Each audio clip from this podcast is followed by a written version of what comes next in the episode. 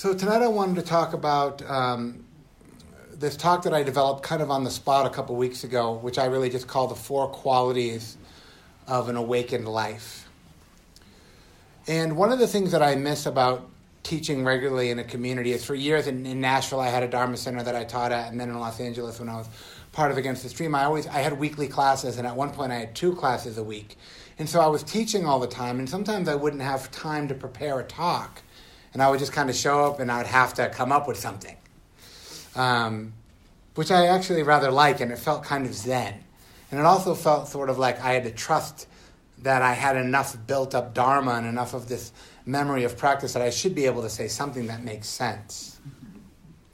And then I find when I, you know, this is my third time here, and a lot of times when I go to a center for the first time, I feel this kind of obligation or this level of stress of really feeling like I need to deliver something that's very in infidelity to the to the tradition or something very classic insight or this kind of a way of teaching. And I don't know what that's about, but I find that I was just in Albuquerque for the first time, and I noticed that coming up of like, you better make sure you deliver the goods down here, you know, and you better make sure that this is coherent and it makes sense. And um, so, this as a job, as, as, something to do, I have a very weird, strange. Uh, this is a strange thing to do. Um, and so tonight I wanted to talk about this because I was invited a couple weeks ago. I was in Bozeman, Montana, and they have a Zen group and I've become pretty good friends with the, with the woman up there who teaches the Zen group, and she invited me to her class. And then when I got to her class, I found out that I was going to offer a talk at that class. and I was like, okay. I try not to turn down invitations. And, and I don't have much of a Zen background. So I spent the 30 minutes of the meditation at the beginning of the Zen group writing a talk in my head. Which it was Zen, so I was like, I can do whatever I want. This is Zen it made, made me kind of think about maybe I should, maybe I'm in the wrong tradition. Um, and I just had this reflection of like, you know, what, what is it that we're doing here?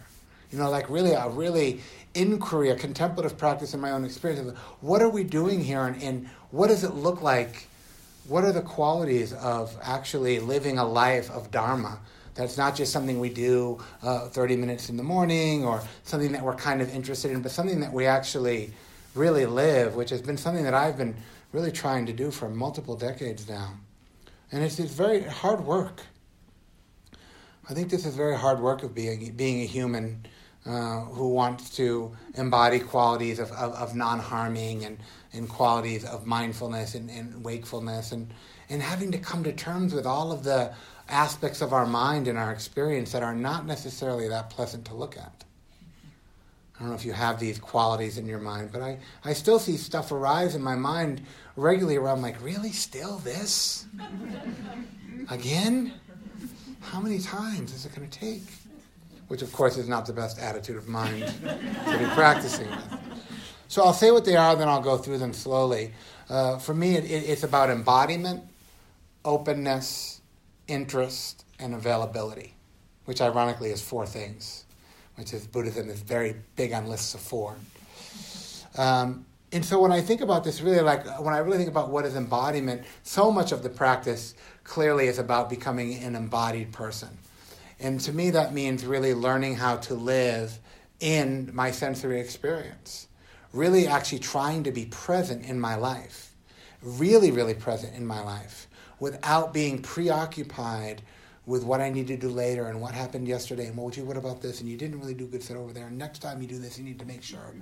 All of the ways on which I, I find myself, my mind is constantly pulling me out of my present experience because there's something else floating around the universe that needs my attention more than being in this room with y'all right now. And actually, to some degree, I can feel this energetic thing in my mind that's like kind of pulling me almost all the time. And so I, when we think about embodiment, we really, you know, we practice with our breathing, right? We practice with our body. We practice with really trying to uh, regulate our nervous system. You know, there's a lot of scientific benefits of actually being embodied. And the Buddha talks about this so much in, in the tradition around, you know, bringing awareness to the five senses. I read that and I kind of just, I'm like, yeah, yeah, yeah, the five senses, I learned that in kindergarten. What's next? Where's the good stuff?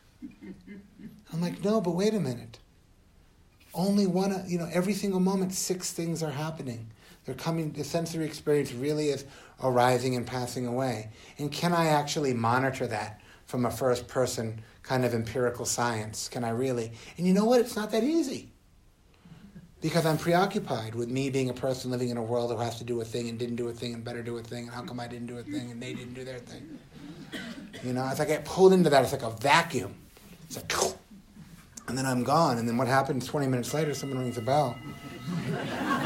I think the reason they only ring the bell is to bring us back into the room, not that the meditation is over. But you missed it. Moving on. Was it the ending or the beginning? I can't figure that out. And then he talks about how we embody our experience through these five aggregates, that really what's happening in every moment. We have the forms, the physical forms and the senses. We have feeling. Every single moment has form and feeling, these pleasant, unpleasant, neutral feelings perception, the way we perceive, the activations, the sankharas, the, the to do mind, the mind that's always telling you to do something. Better do this, better do that, don't do this, don't do that. What are you doing now? You're just going to sit here and do nothing? You're going, do, going doing that back to the breath thing? You still haven't got that one down yet. Check it out, I got something better for you to do. Well, what is it? Well, give me, all right, I'll hear you out, but I got to get back to this thing over here. It's just like onslaught and then this experience of consciousness is like really trying to be to be embodied is I think really a prerequisite to to this awakened life. And when we when we come to these groups and we go on retreats, it's really what, what we're practicing is we're really trying to to wake up to our bodies. Um, and I spend a lot of my time, you know, really trying to remember that and trying to really be in the pulse of life itself, which is the the pace of life is the in and the out breath. And my mind can go 5,000 miles an hour, but my breathing in or my breathing out is actually at a pretty reasonable speed. Right? Imagine if you could go this fast just all the time. Oh, that would be great. Right? So I think that's a part of what we're trying to do. And also, these, these, these qualities are kind of long term, but also they're almost available in the present moment because the next thing that I find is as, i as I become embodied, what I learn how to do is to become open. I learn how to become open and I learn how to um, become uh, receptive. You know, because I know that for me, much of my life of, of having uh, not trusting people or not trusting the world or feeling defended or feeling unsure, if I wasn't open, I was actually mostly guarded. You know, like, oh, someone, uh, I'm going to get hurt. You know, so there's a way in which I've already built this we've all done it to some degree, some kind of psychological wall of defense where we're not very open in, in, until people earn that from us, maybe. And then we might get to a point where it's really, really hard to earn. And we may be lucky if we have one or two people that we can actually be open to. The other thing that I've noticed about being open is really being open to the fact that my mind is maybe not giving me the best information. being open to the fact that maybe, gee, I, I don't necessarily agree with you, and I, I see how you could see it that way, but gee, maybe I need to rethink this. Maybe I'm not. Maybe I'm not right about that. I've had to do a lot of work to be open to the idea that I'm not necessarily right about everything all the time. In fact, probably statistically, I'm wrong at least most of the time.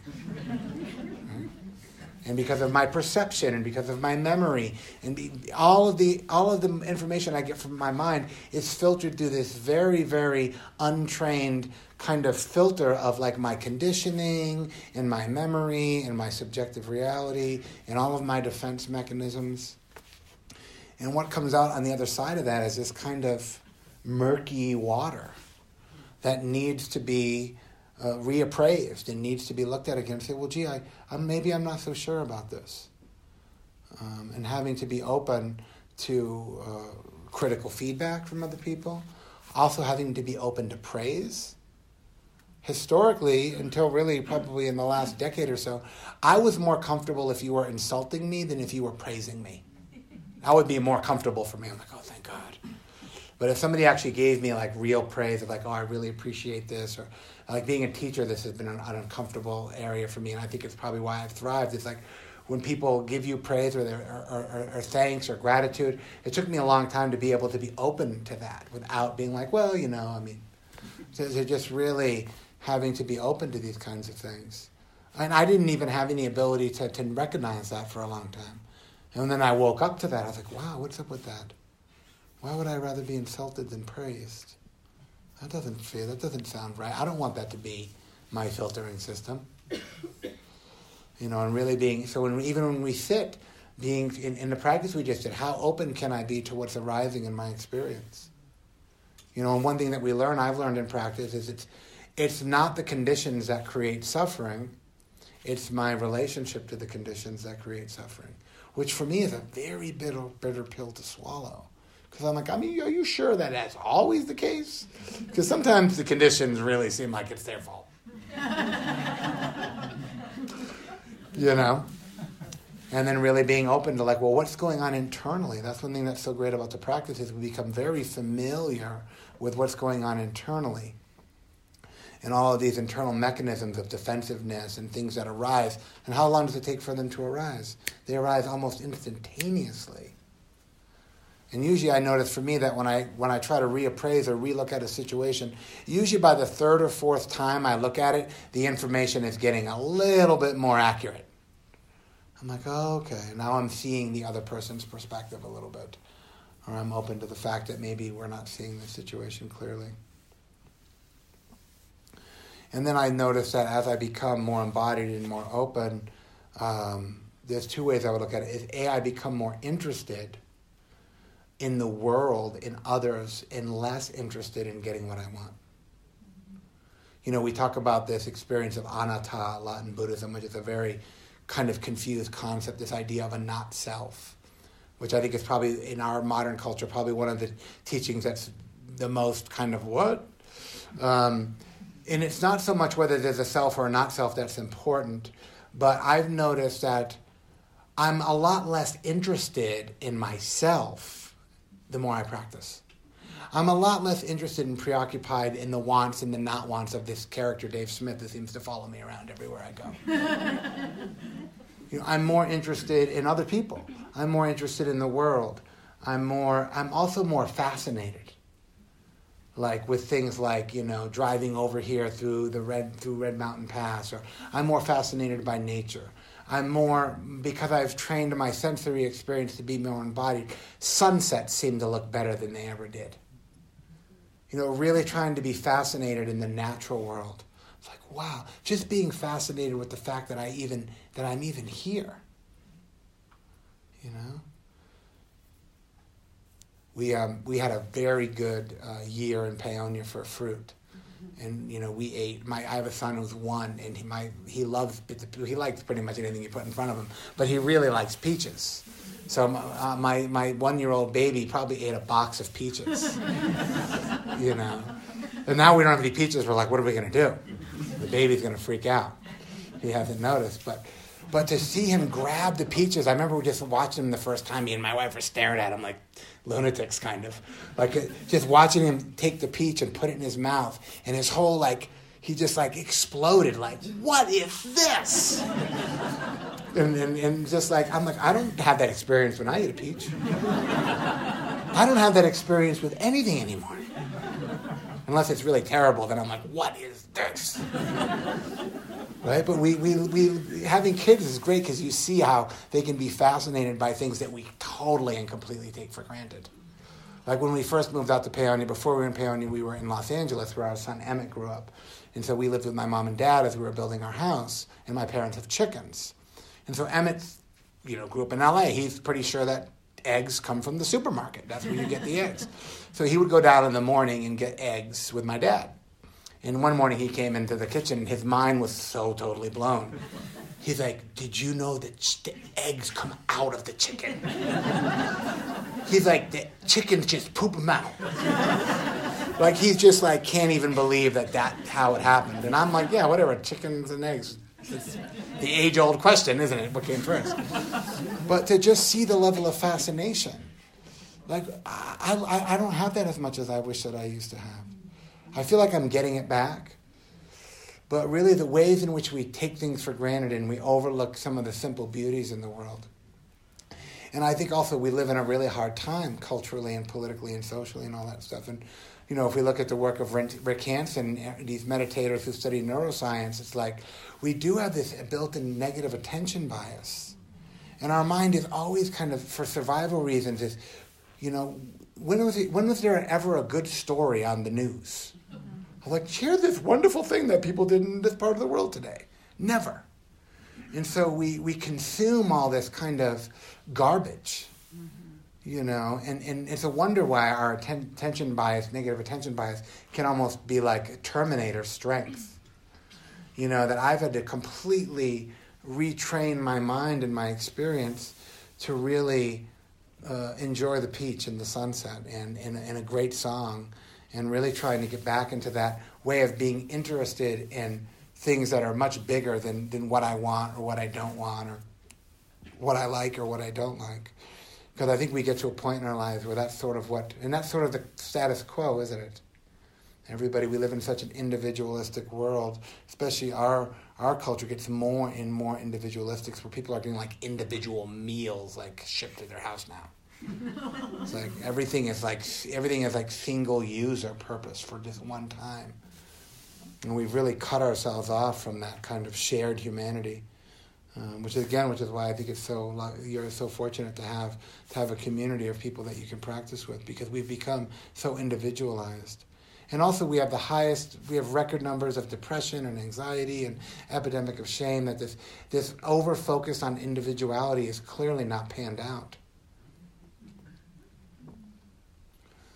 And so I find that these qualities of becoming really embodied and open and interested, uh, really, the fourth thing that I think is, and I don't think about this so much until uh, I really thought about it, is like this idea of being available because we're not available. We live in the world. We live in the world in the glorification of busyness.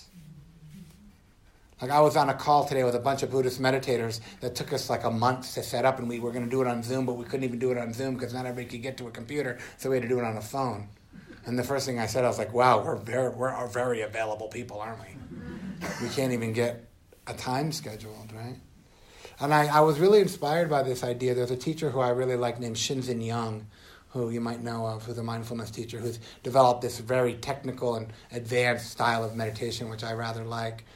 But he was talking about living in a monastery in Japan where he was for 10 years and he studied Soto Zen. And his first really role model, and his role model up till this day, was the Zen master who lived in, uh, in the monastery. And he watched him, and one thing that he said about him goes, This was a very awakened, very embodied person. And he got to the point where he, he didn't do much, he was just available to anybody. Anybody from the village or the town would come up to the monastery, and the Zen master was always available to talk to anybody about anything, and you know he was just really available. You know, and I, it really, really struck me as like I, I and I, I had to question like, okay, how how available am I? I actually try pretty hard to be available as a teacher because one thing I've noticed in, in the kind of culture of insight retreats is that I always felt like if I went up to the teacher after a group or during a retreat and talked to them, that I was sort of bugging them. Mm-hmm. Um, that was probably mostly my projection, but it might have been somewhat true. Uh, but I always had this feeling that there, there was an unavailable, maybe it was because of the noble silence, and no, I, I don't know what it was, but I always felt that uh, teachers were a little bit unavailable, and there was times where I would maybe reach out with, with, an email, or back in the day when we used to write letters, and I, and I found that I wouldn't get um, very many responses. But over the years, a couple of teachers I've been able, I've noticed, have become uh, available. But I think we really have to think about that. Like even when I'm like with my kids in my house on a Tuesday morning where I have nothing to do, and I'm like staring at this thing, I'm like, Uh, oh, got to check that email. Maybe maybe so and so emailed me back about that thing, and I I can feel this magnetic pull of my mind over to the device and like, okay, as soon as I do this, I'm unavailable to my kids in this moment. You know, and you know, like how available am I to just with the people that are in front of me right now? And I think our practice, if we do it well and we think about these things, it's like I think people really are in a time and a place where being just available to somebody, just offering somebody your attention, and just being available to be attention to even even if you're not interested in what they're saying or you don't agree, it's almost like one of the most beautiful gifts that we can give to the world right now because everybody's attention is elsewhere. how, how often am I really, really available to, even when I sit in meditation, right? Even when I'm practicing the availability practice, how available am I to what's arising without being preoccupied in what I need to do later and what I didn't get done before? You know, in the Buddha, one of his descriptions in the earliest teachings around what, what he awoke to, what did the Buddha awaken to, he talks about there being this, he's awoken to this middle ground between being, being in a grounding experience in the stream, as he calls it. You know, sometimes they, call what we do here we're stream enterers, people who, who engage in this Eightfold Path have entered the stream of Dharma. Uh, is that we're either in this stream or we're in this preoccupation with a place or an idea or a concept, a person to be, a place to go to, a thing to have done, a thing that needs to get done. And we have to learn how to really navigate those too. And not that being in the place and being preoccupied or thinking about your question earlier, not to derogatorize that as being bad or wrong, because we do need some left brain thinking to, to pay the mortgage and to get to work and to perform the tasks of our life. But a lot of us, we live there. We live in this kind of alternate reality. You know, sometimes I feel like my life is in this like uh, I don't know if you're familiar with slap back delay, but I feel like I'm in this reverb tank of like, there's kind of, in one moment, there's what's actually happening, and then there's like this slap back delay moment of like the commentary on like, well, what should be happening or could be happening, and well, it would be better if you did it like this, and why didn't you do it like that? And it's like I find myself in this kind of alternate universes all the time between what's really going on in this moment and what I think could be going on or should be going on or how things could be better or different and what mistakes I made to get there and whose fault is it and all of this kind of ways it pulls me out. I become unavailable and I become preoccupied with some idea of how things could be or should be. So I, I look at it like, you know, you can take these four ideas as like, I think we could look at them from the moment of direct experience. So as soon as we sit down and close our eyes, as soon as we do that thing, right? Like, how do we become embodied? How do we become open to what's happening? How do we become interested? And how do we become available? Right? And putting down all of that overlay, all of the conditions we put on it. It would be better if this, I'd be better at that. But to just really embody those. And I've also noticed that over the long term, my ability to kind of uh, enhance and expand these qualities has greatly, greatly improved. You know, I feel much more embodied than I used to. I feel much more open. And I continue to be more open. A lot of times, part of my inquiry is like constantly looking for ways in which I might be misperceiving things. And really trying to be interested in what's going on which I, I, find all this stuff sort of takes work because it's very easy to become interested in what should be happening right now. Very interested in how you could be different. and not only if you were different, you'd be happier, I'd be happier. In fact, we'd all be happier if you were just different. Where do you go to from there? Right? But how quick does it take to get us in that kind of thinking?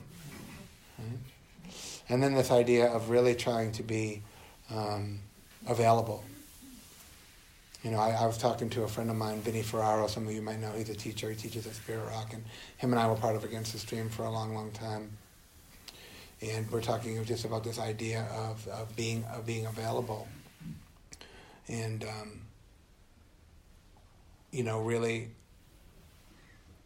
I didn't get into this business that, uh, to be unavailable.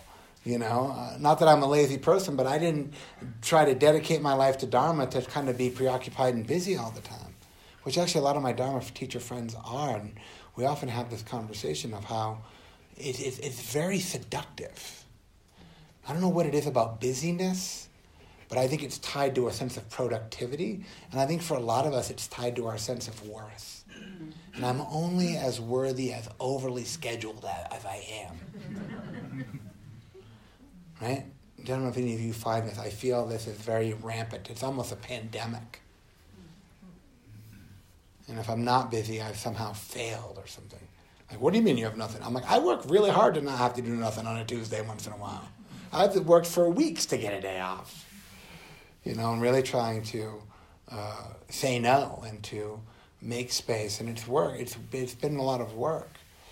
But I find that a lot of the stuff I've cut out to become available was stuff that wasn't serving me or the greater good anyway.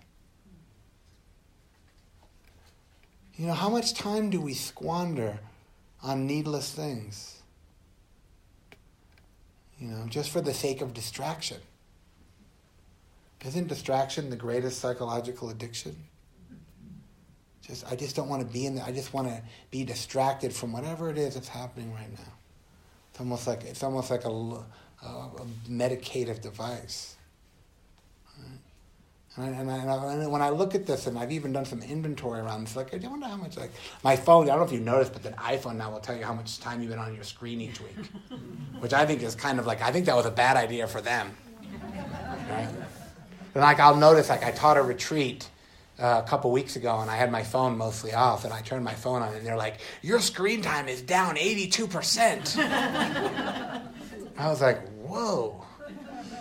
I was like, I was only on my screen for one hour and 32 minutes that whole week.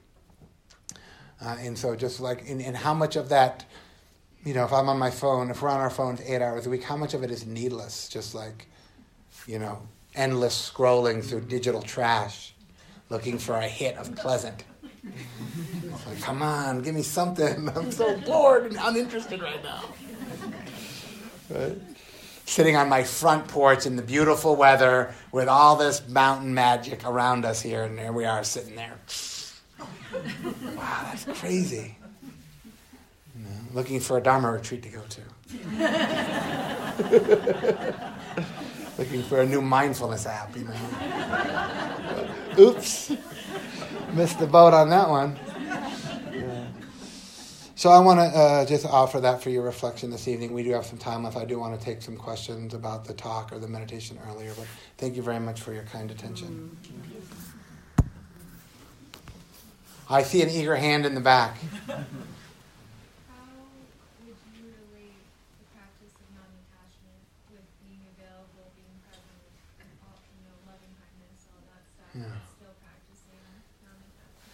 Yeah, I think this word non attachment is very problematic.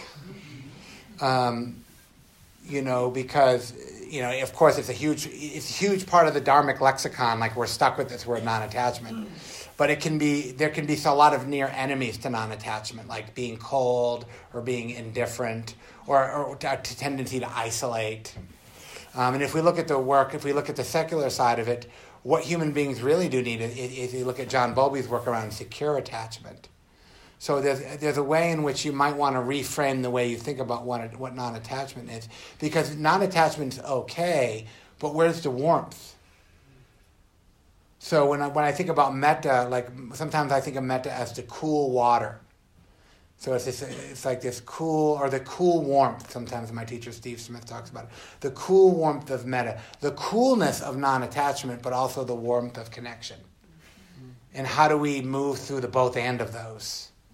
Where there's a coolness, there's a, there's a non reactivity, there's a spaciousness in the non attachment. But there also needs to be some warmth in that non attachment. Right? And knowing how to modulate between the two. And we can become overly warm and attached, which can be problematic. But we can also be cold and dismissive and too non attached. So we, you know, we don't want to be hot and cold. We want that sort of cool, cool warmth of being able to move through the world where we're not so attached or so preoccupied, but we're also available and that we're connected and that we're engaging in connections with other people. And then we have to learn how to skillfully navigate that uh, in a way where we're not trying to come to some absolute answer on what that looks like. But I do think the word non attachment is, is, somewhat problematic and, and probably gave rise to the question. That makes sense? Yeah. Yeah, please questions. I'm curious about um, your technique for working with negative bias and um, thoughts that arise that could be positive in a relationship to something mm-hmm. I did, but the negative thought comes up first, and many of them, rather than numerous things about this, whatever it is that I did well. And then I'm also curious about this um, push for productivity, how you work Yeah. to counter that.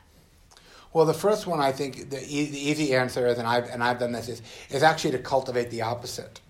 And so I do a practice called harvesting joy, which also could be likened to what we would call mudita or appreciative joy practice.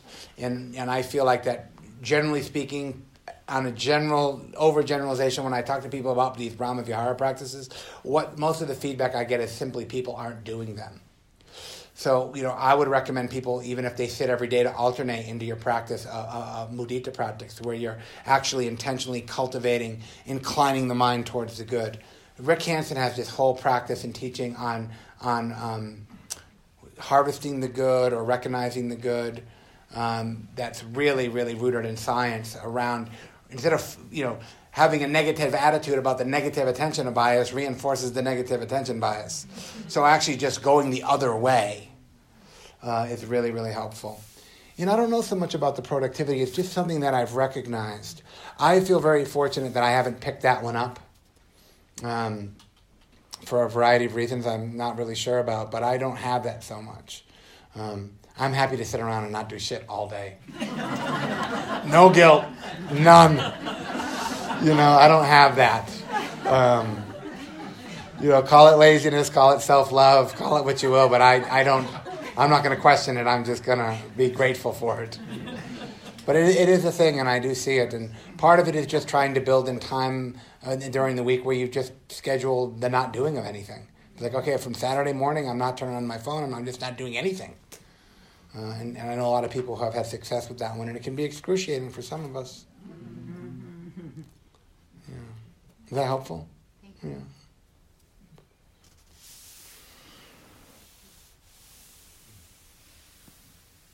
Any closing questions?